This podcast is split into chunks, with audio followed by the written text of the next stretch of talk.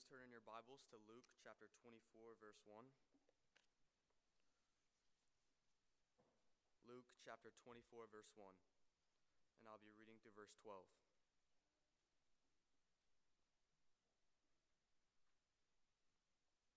But on the first day of the week, at early dawn, they went to the tomb, taking the spices they had prepared. And they found the stone rolled away from the tomb. But when they went and they did not find the body of the Lord Jesus, while they were perplexed about this, behold, two men stood by them in dazzling apparel. And as they were frightened and bowed their faces to the ground, the men said to them, Why do you seek the living among the dead? He is not here, but is risen. Remember how he told you, while he was still in Galilee, that the Son of Man must be delivered into the hands of sinful men and be crucified on the third day? Rise. And they remembered his words. And returning to the tomb, they told all these things to the eleven and all of the rest. Now it was Mary Magdalene and Joanna and Mary, the mother of James, and the other woman with them who told these things to the apostles. But, but these words seemed to them an idle tale, and they did not believe them. But Peter rose and ran to the tomb. Stooping and looking in, he saw the linen clothes by themselves, and he went home, marveling at what just happened.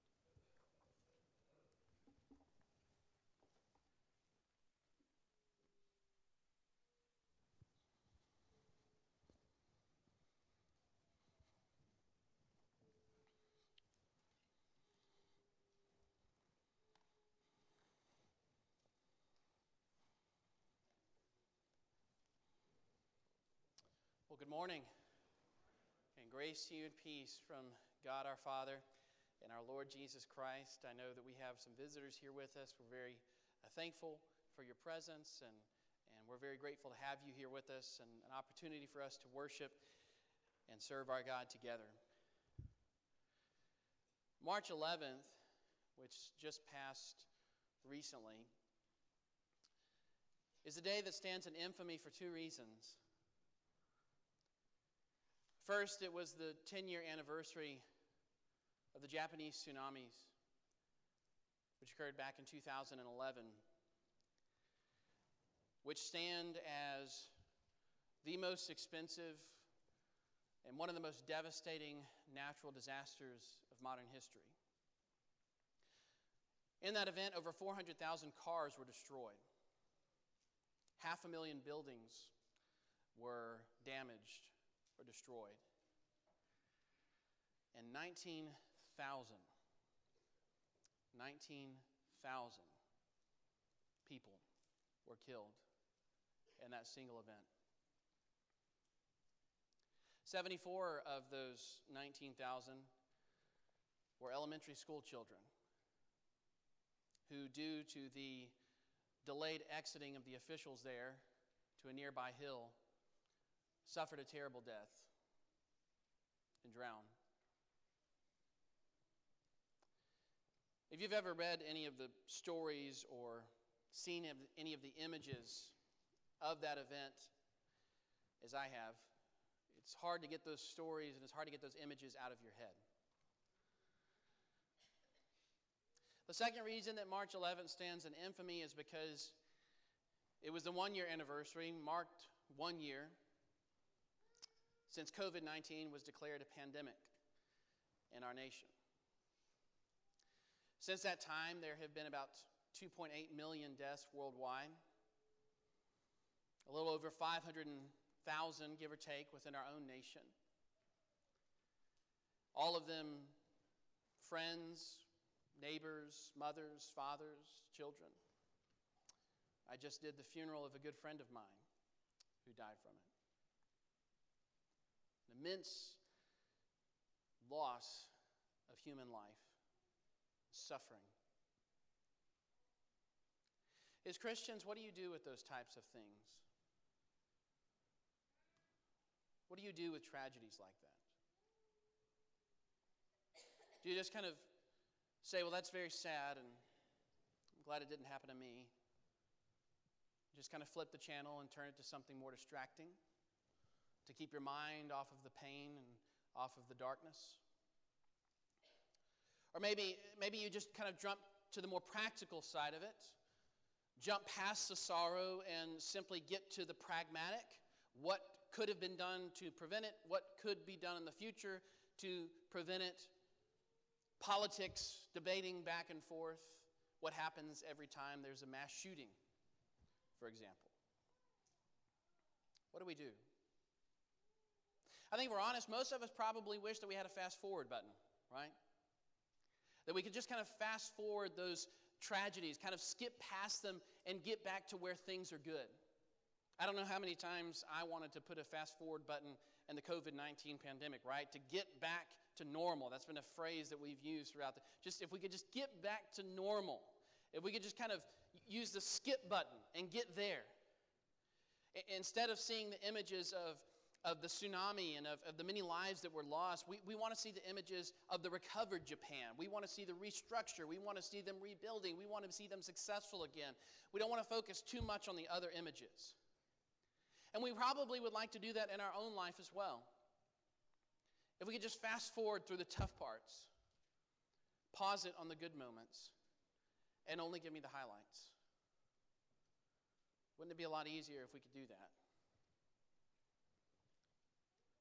And the reason is is because most of us don't do very well with grief.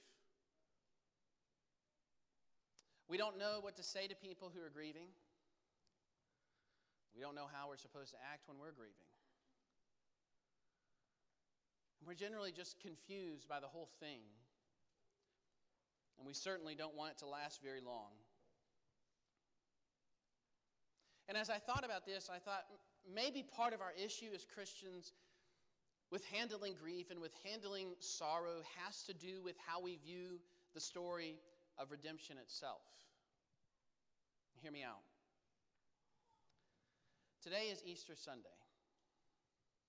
Many of us and many around the world are focused on the resurrection of Christ.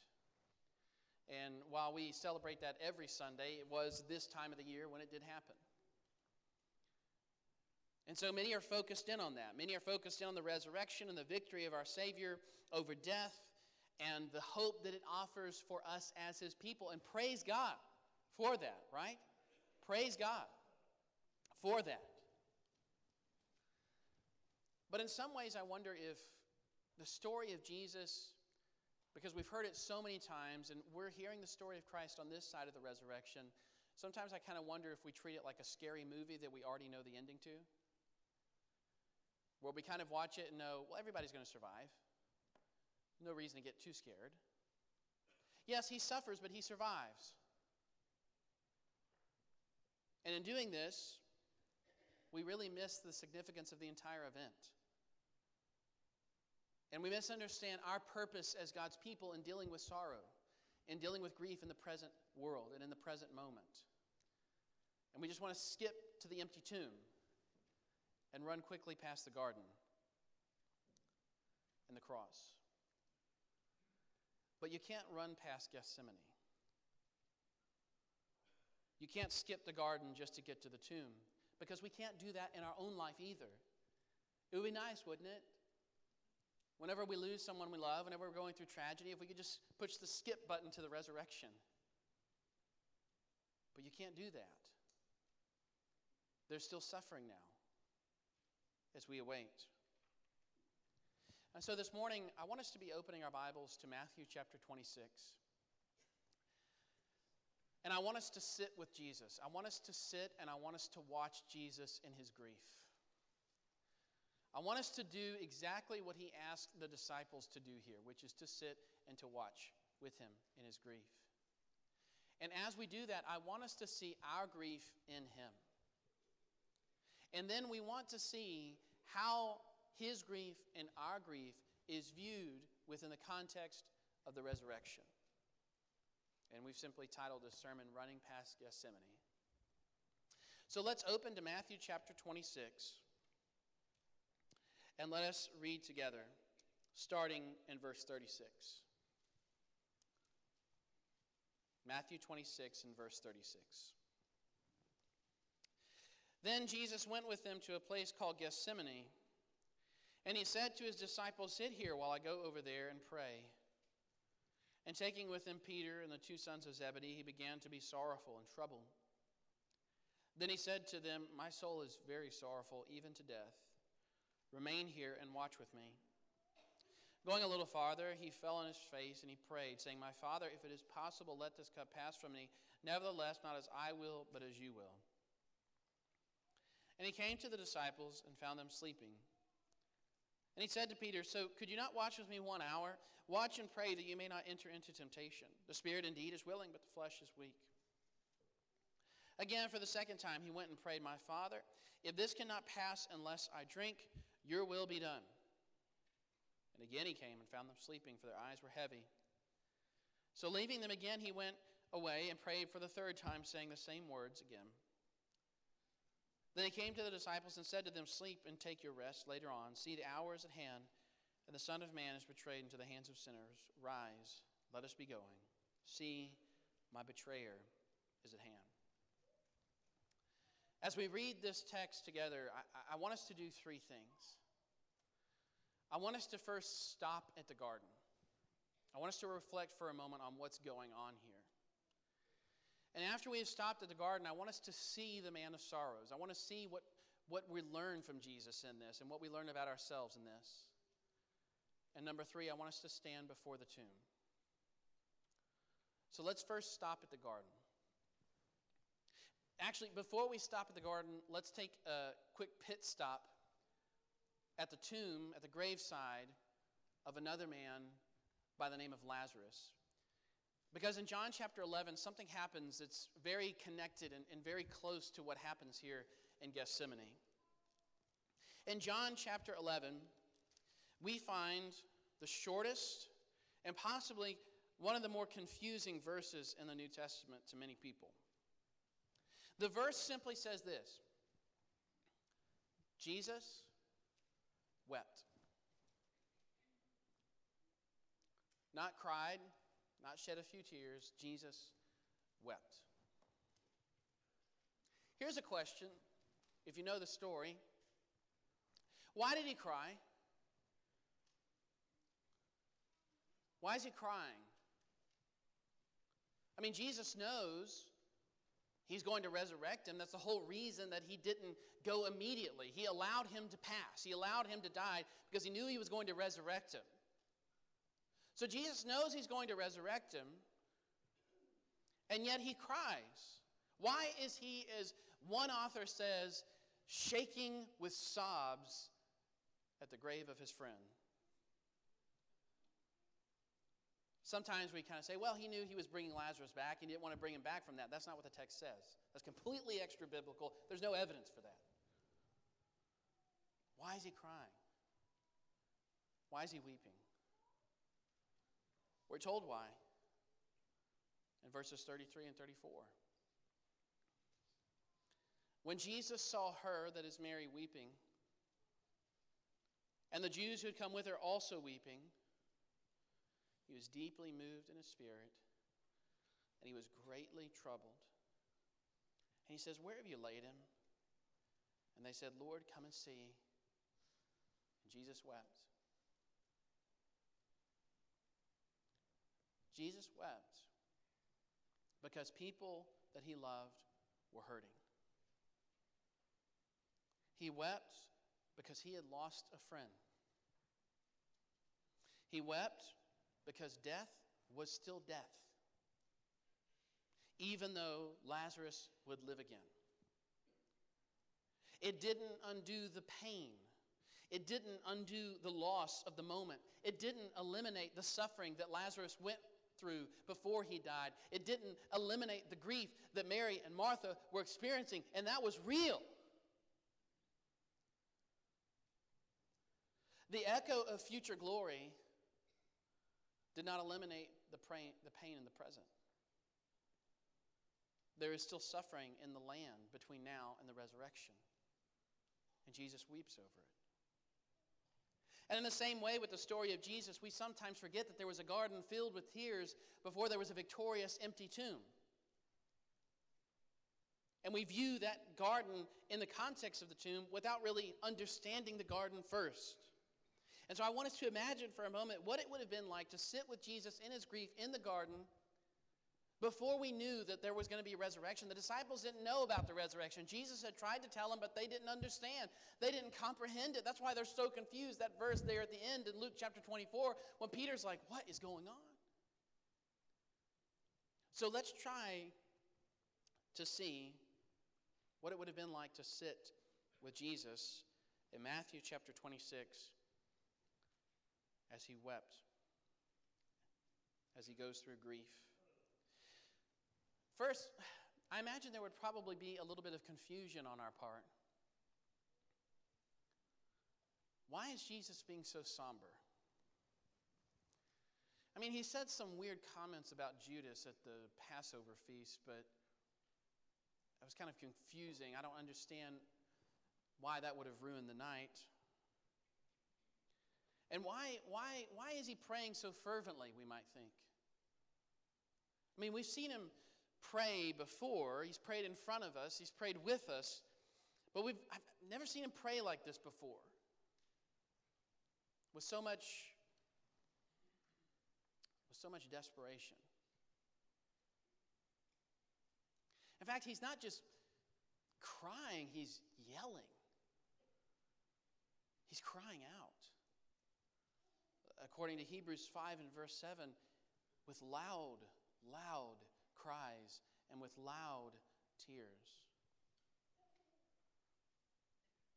And maybe the more unsettling thing is that he is crying. The only other time that you've seen him like this was at Lazarus' tomb, but even now it's different. And he's drenched in sweat. In fact, he's so drenched in sweat that you thought he was bleeding at one point. Luke chapter 22 and verse 44. And if you're being honest, this is making you feel a little bit awkward,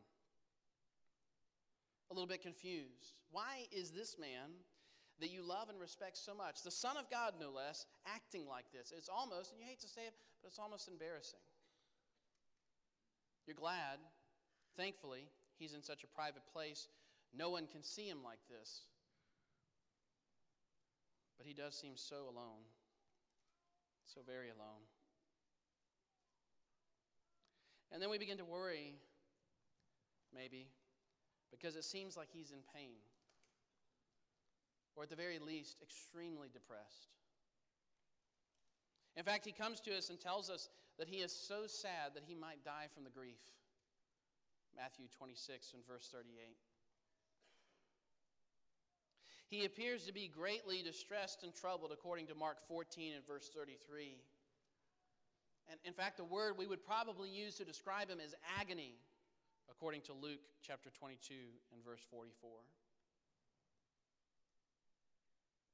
It's like, it's like he is enduring psychological torture as his sorrow manifests itself in immense pain, and you feel helpless. What can you do to help him? He asked you to watch and pray, but what else can you do? It doesn't seem like much. What's even more alarming is that it almost sounds like he is going through a crisis of faith. We hear him say, Father, if you are willing, stop this from happening. And then a little bit more forceful, Abba, Father, all things are possible for you, for you. Remove this cup from me. Mark chapter 14 and verse 36. And you wonder if God is willing and He is able, then why doesn't He? Is he willing? Is he able? And if he is, then why doesn't he stop it? Now, at this moment, you don't know it, but just in a few hours, you're going to hear him cry out one of the most startling statements that you've ever heard him say My God, my God, why have you forsaken me? And this, you think, must be what the prophet Isaiah meant when he called him a man of sorrows in Isaiah chapter 53 in verse 3. But then you, then you hear him say something. Then you hear him say, Not my will, but yours. be done. And then he stands back and he comes towards you. And there seems to be this calm resignation about him. The hour has come, he says, for the Son of Man to be betrayed into the hands of sinners. Betrayed? Betrayed? Your heart breaks for him. Because after seeing what he's going through, you can't imagine a close friend betraying him in his hour of need. And yet, that is exactly what is about to happen. And the garden is slowly illuminated by torches and soldiers. And there's a man in the front of the soldiers, and he looks somewhat familiar, but you can't quite make him out because of the shadows over his face. And then it's Judas. And so they take your friend away, the one you've come to know as the Messiah, with teardrops still staining his cheeks to a place far more ominous sounding than Gethsemane Golgotha. Stopping at the garden and seeing. But what, what is happening here, though? We, we, we're stopping here, we're reflecting on his grief. But I also want us to see something. I want us to see Jesus, see him for what's going on here. What do we witness here in the man of sorrows? What are we witnessing? Well, first off, I think what we see is the perspective of a person who is grieving and the perspective of someone who is trying to offer comfort. Grief for the victim is isolating, it's anxiety ridden, it's torturous, it's desperate, and it's confused. Grief for the observer, for the one who's trying to offer comfort, is confusing as well, but in a different way. It creates a sense of helplessness and at times embarrassment, like we're looking at something that we're not supposed to be seeing, we're witnessing something that we shouldn't be seeing. And still, despite all of this, grief longs for companionship. It was Jesus, in fact, who asked his close friends to watch and to sit with him. He doesn't ask all of the 12, he just asked a few. And in many ways, this sums up our responsibility to others in grief to support them, to be present with them, to pray with them, to share in their grief. Romans 12 and verse 15 to weep with those who weep, to share in that, to associate with that. Russell, there's blinking going on behind me. Can you turn that off, please? To share in that grief, to weep with those who weep. And this too, now listen to me. This too is our primary, not our only, but our primary responsibility as the church to the world who is suffering through tragedy. To watch for moments to help and to support. To sit in silence over loss. To pray for comfort, resolution, justice, and aid. To sit and to watch with the world in their sorrow because if we fast forward to the ending, if we try and skip over the tragedy without getting through and sitting through the tough stuff, just get to the practical, just get to the pragmatic, to debate the politics, when we run past their Gethsemane, their moment of trial, we are no better than the apostles who couldn't for a few moments watch and pray. And in this, we miss opportunities to serve and to love and to share and to hope as people are going through moments like this.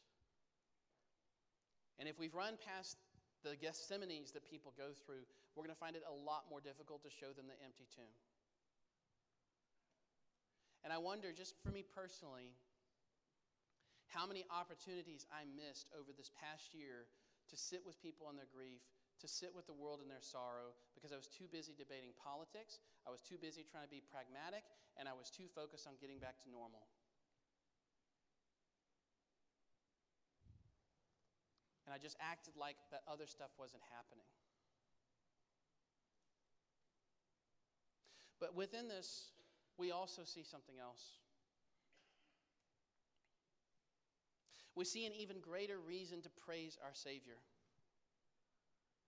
Because within his sorrow and within his grief, Jesus is experiencing the full spectrum of what it means to be human. He is in sorrow. He is in agony. He is hurting. And the hope of the resurrection, yes, it's there, but it's not eliminating the pain in the present. It does affect it. We're going to talk about that in a moment, but it doesn't eliminate that. Just as our hope, we hope for the resurrection, we look forward to the resurrection.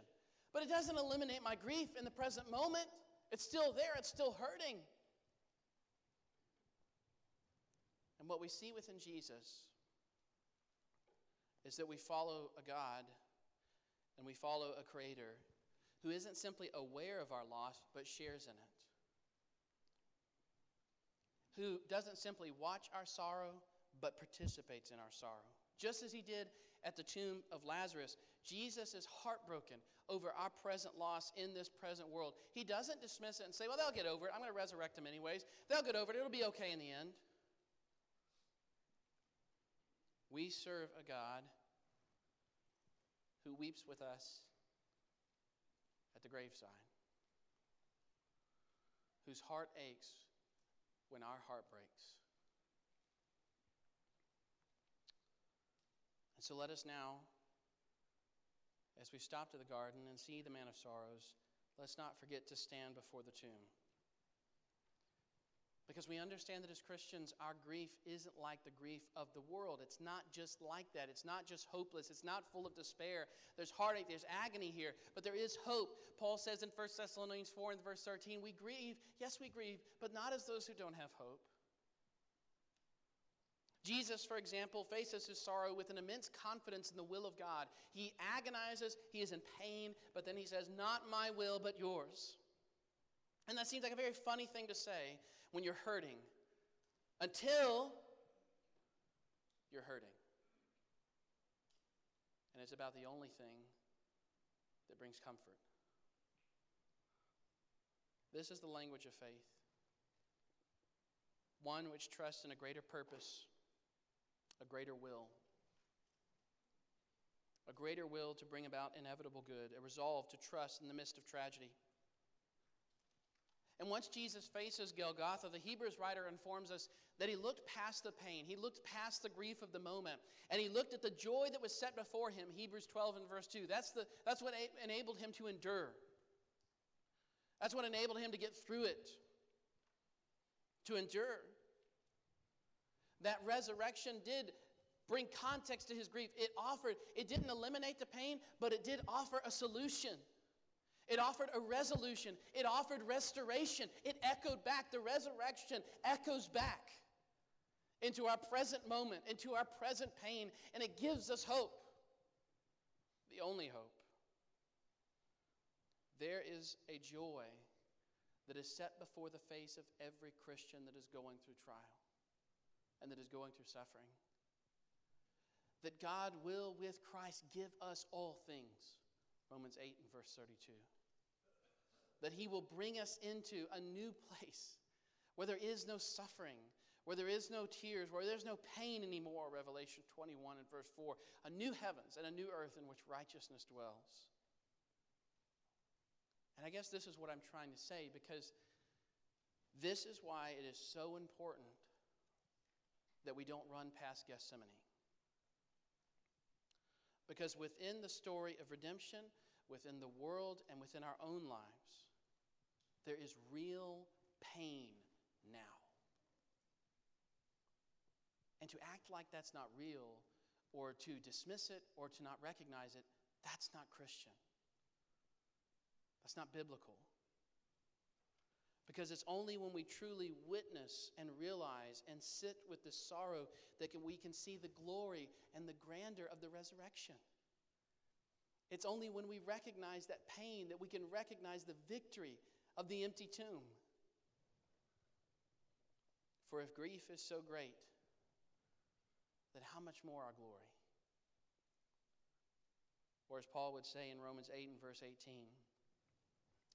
for I consider the sufferings of this present time are not worth comparing with the glory that is to be revealed to us. Don't run past Gethsemane. Stop at the tomb. Stop at the garden. See the man of sorrows. Stand before the tomb. As many of you know, I'm fans of the Chronicles of Narnia, C.S. Lewis, many of his writings. One of my favorite scenes is in The Magician's Nephew, and I've mentioned this scene before, but it's become of, of greater significance to me and some of the trials that we've recently go, gone through. And in The Magician's Nephew, there's a, a young man named Diggory and his mother is, is suffering she's, and, and, and she's essentially dying and this young man finds himself in the land of narnia a place he didn't intend to be and he just wants to get back to his mom to be with her to help her to heal her and he encounters the great lion aslan who is if you're familiar with the chronicles of narnia is representative of christ and he's crying out and he's, and he's weeping and he's, he's crying into the mane of the great lion. And then it says this Up until then, he had been looking at the lion's great front feet and the huge claws on them. And now, in his despair, he looked up at his face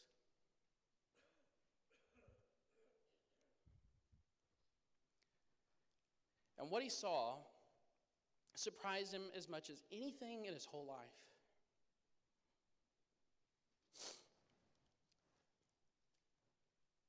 For the tawny face was bent down near his own, and wonder of wonders, great shining tears stood in the lion's eyes.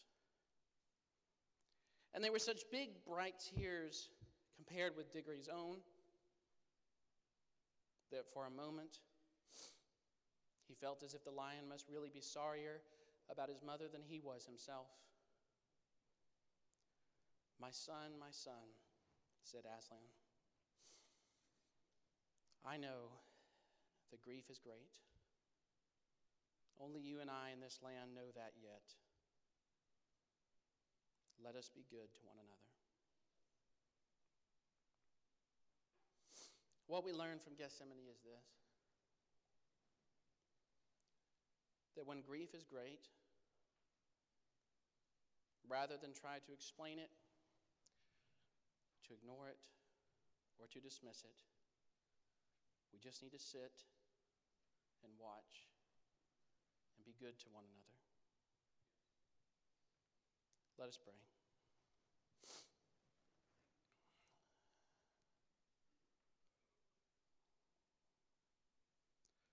our God and our Father,